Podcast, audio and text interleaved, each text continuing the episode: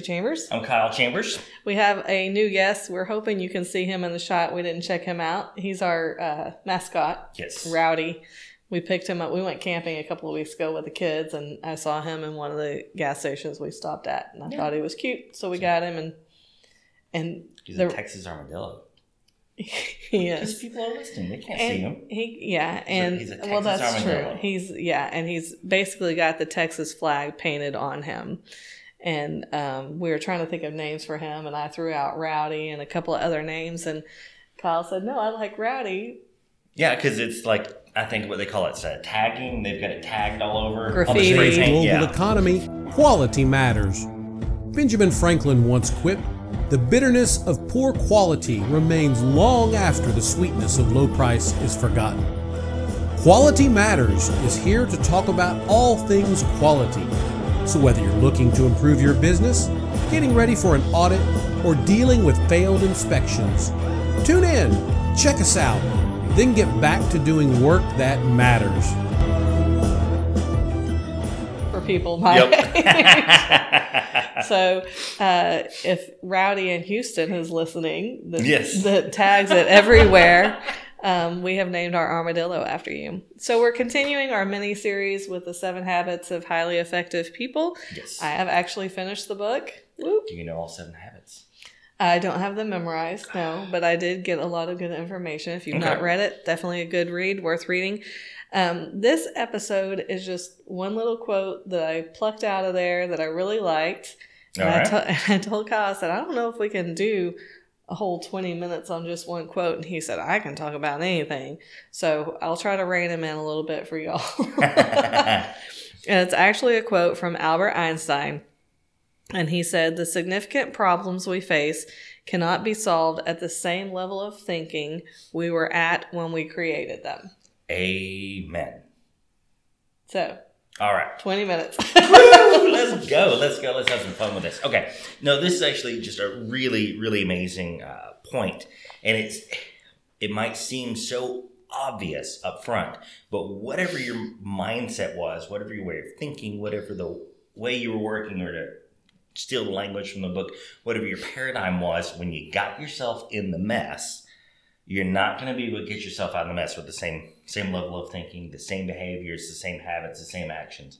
We have to undergo some sort of a change, get ourselves out of it. And you know, I was uh, meeting with a client yesterday, and they were all concerned about doing a root cause analysis for their customers, and were looking wanting to see root cause analysis.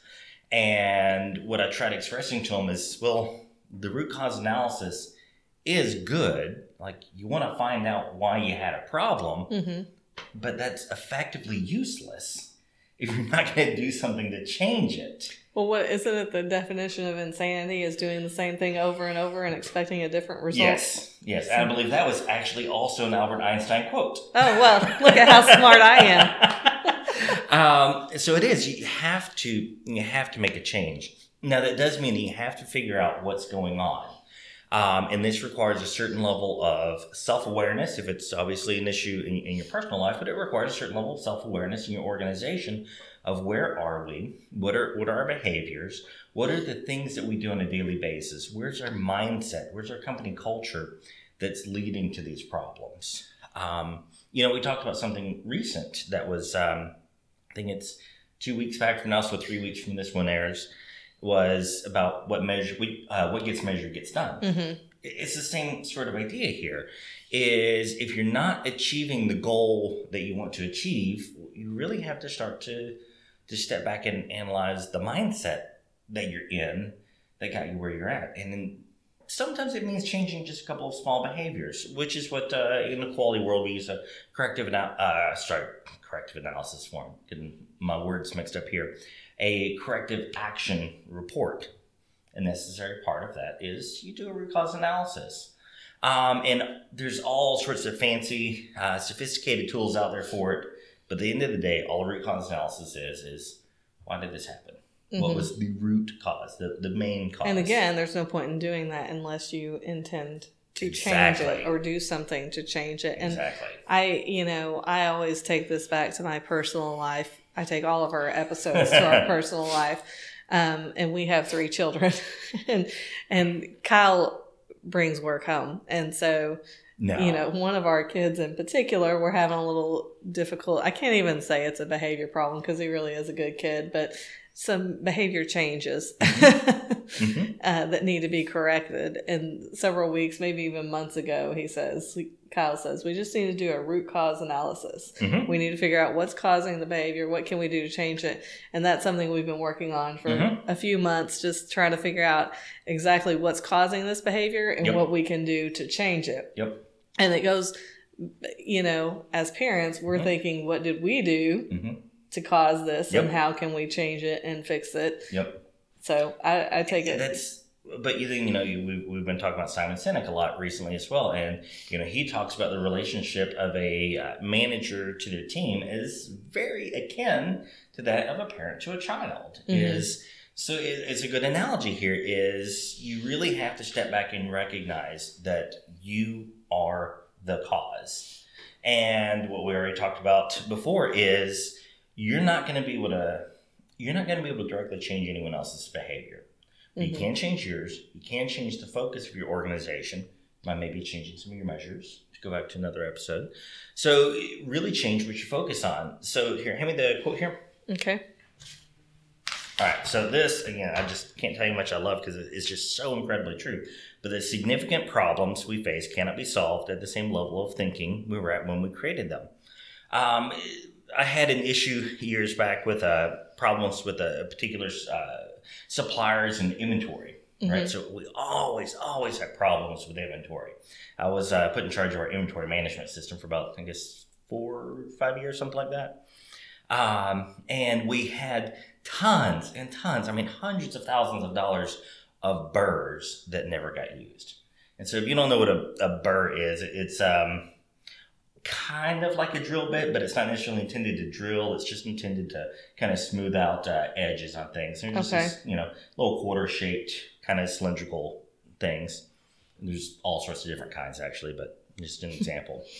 In any case, we had so many burrs that we couldn't even count them when it came time to do the end of the year um, inventory counts. We just couldn't even count them. We just finally just threw a number out there and said that's how many we thought we had. Mhm. But then other materials that we needed constantly, we were constantly out of. hmm And so we'd gone two years trying to figure out like what the heck is going on here.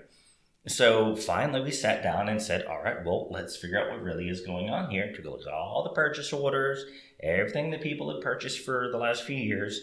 And what we found is that they had this informal list written on a little sheet of, uh, um, you know, the, the uh, yellow legal pad hmm and it was part numbers that they knew that they used frequently. Um, one of the guys had gotten in big trouble years back for running out of burrs, so he agreed that he would never run out of burrs again. and so every time he ordered anything, he'd put the orders for the burrs in there with it as well. um, and so you know, So the- these are like the shop managers that are keeping their inventory. Mhm, Yeah. and so we finally sat down and started trying to figure it out. And I kept, I couldn't understand why he felt the need to keep stockpiled on burrs. Well, as it turns out, infrequently it's kind of hard to get them because it's just supply and demand and just the way things Mhm. work. And so he just was never going to run into that again. So our solution was actually really simple. We made these little red cards that were about as big as an index card. It had the part number, it had the price we want to purchase it at because you know sometimes the, the pricing Mhm. is a little crazy and had the quantity that we should purchase and so on any of these high demand high ticket items we just had those cards at a certain point in the Mhm. inventory and so once the inventory got that low he pulled that card took it to purchasing that was the full approval that he needed he needed nothing else to get the purchase order made because I'm sure many of you have run into the situation before where you're trying to get a purchase order pushed through and it takes three or four days. You got to get multiple signatures, you got to get quotes, you got to go through the whole deal. And by the time you spend those three or four days doing that and then the week lead time to get your parts, your inventory's gone dry. And Yeah. now, now production is stopped for a 50 cent piece. hmm So stupid. So this was a, an easy way that we could do it. So we were able to get the guy to where he no longer felt this uh, intense pressure that oh my gosh I'm going to get fired if I run out of this fifty cent Right. piece. But then we weren't buying hundred thousand dollars of excess inventory. Right. So it's it's real simple things sometimes, but you have to change that mindset. And in this case, we, we had the folks run in the tool room were just paranoid of running out of burrs but they couldn't think in any new way to solve their problem. They just wanted to save their job. Yeah, they wanted to save their job, and I can't blame them. Mm-hmm. I cannot blame them for, for what they did. But we had to come up with a new, not only a new set of tools, but a new way of thinking that was more holistic to, you know, use a buzzword. Well, and it's such a simple thing. It is, and not only was it the issue with our burrs was was fixed then and forever, um, but same thing with a lot of other consumables for weld wires and things of that nature. They started a zip tying a tag around bundles of weld wire, and Mhm. once they cut that zip tie, they went and got you know ordered more weld wire, and so the man hours that we spent managing the stuff was just cut by you know I mean more than half, and we hardly ever had the inventory issues again. Mm-hmm. But you have to have a brand new way of thinking to get yourself out of the hole that you dug. And I think that's hard for a lot of people It is. to step out and say, "Oh, It is. I need to do that." And you know, again, going back to parenting, you know, parents most often think, "Well, we we're right, they're wrong. Mhm. They just need to do what they're told." And you know, We've never said that though. we we feel that way as well. um, but that's not getting the job done. It's not. So it's we've not, got to do working. something different. Yeah. I do like that Albert Einstein qualifies his statement by saying the significant problems we face. Mhm. And, you know, that's kind of a relative word it is. because a lot of people, you know, some people think one problem is a significant Mhm. problem and another person might Mhm. not. But, But- if you feel it's significant, Exactly. the point is, if you think it's a significant problem, then you got to step outside of yourself and say, wait, where Mhm. was my mindset when this was created? Mhm. And now what can I do differently to fix it? Mm-hmm. No, ab- absolutely. It, uh, you know, kind of like going, you know, back with us uh, 10 years, you know, we went through uh, the uh, Dave Ramsey's financial peace program at the church. I mean, Mhm. you talk about having to change your mindset. Definitely the, the, the way of thinking and the behaviors that got you into the mess are not the ones that are going to get you out of it. And I, I'm not certain that my thinking has totally changed. I, I still like to get what I want when I want it. but lots changed. a lot, has, changed. A lot has changed. We're much better. and, and it's it's tough. And you talked about with, with parents, and I think it's it, it's really the same across the board. Is sometimes you really need an outside competent eye to take a look at what you're doing. Mhm. That's the only reason where really an inventory system worked out is because yeah, I was put in charge of it, but I, I didn't deal with it on a daily basis. Mhm. Pretty much just had to, to process reports and, and make sure nothing terrible happened. Mhm. Um, but when terrible is the line at which you get involved, lots of bad things can happen underneath that line. Um, so I was able to come in with an outside perspective to, to get an idea of what's going on. And, and oftentimes it's really, really what we have to do to, to get a hold on and a, a grasp on these problems. You know, that's why uh, internal auditing, I've had folks ask me a number of times, like, well, why do we need you to do an internal audit? Can't we do it ourselves? Yeah. And you Yes. can.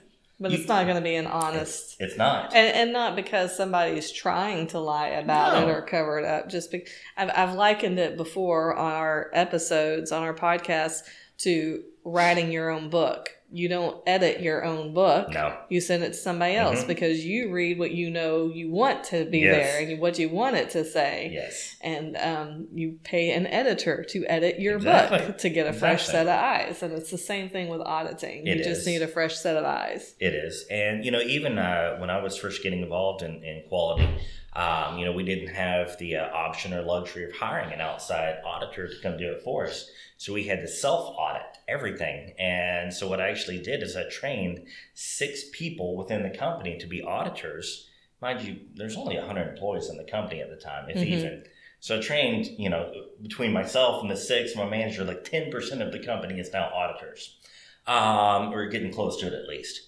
And the reason was is so that I could hand select where each person audited because I wanted to specifically put them in an area that they were unfamiliar with. Mhm. Because it was the only way I could get that outside perspective that's so valuable. Mhm. Um, but again, that's very hard for folks to do. To, I mean, just imagine taking away, you know, eight, ten percent of your workforce for a full day just to nitpick everyone else. Mhm. It's not easy. Yeah. Well, and you know, to think about the same level of thinking, you've got to you need new ideas You do. from people. And another thing I really enjoy about reading the books, the Start with Why and the Seven Habits, is it's skills that we're trying to pass along to our children. We're kind Mm-hmm. of, I don't want to say dumbing it down, but making it, you know, putting it in their framework, something they will understand. And if you haven't read these books, I suggest you do. Mhm. And they're great skills that you can pass on to your children so that they can learn them early and it's not such a hard change for them Yes. as grown-ups they're Yeah, you know they're adaptable to change and adaptable to new ways of thinking and Mhm. and and acceptable to uh, taking other people's ideas and that's that's just a, a huge huge one there um, but again that, that's what this is about. That's really what so much of his his book is about if you go through it. I mean i don't know how many times he uses the term paradigm shift. Hmm and if you've not read the book all a paradigm is is basically your set of uh, knowledge and behavior about the way the world is at any given moment. There's some just some really great examples in the book but um, which i'll have to not go into. no I'd- I'd not love to. allowed Okay. um, but yeah, definitely. Whenever you're facing a significant problem, and, and you're generally the judge of the significance, um, when you're facing a significant problem, you have to change your way of thinking if you have any hope of solving the problem. And oftentimes, you have to change your way of thinking if you have any hope of finding the problem. Because if the problem was easy to find, you're you're a smart person. If you're listening to this podcast, we know you're a smart person. I mean, that's a given. So you're a smart person. If the problem was easy to find, don't you think you would have found it by now? I guess so. so, a new way of thinking, and most oftentimes that will involve getting a new set of eyes Yep. on it, getting some advice from other people. That's it. All right. Thanks for listening, y'all.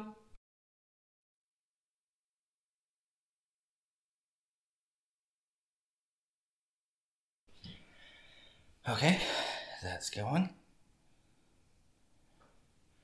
And that's going. I don't know if this little guy's in it very well. Put him there. All right. Hey, y'all. Welcome back to Quality Matters. I'm Darcy.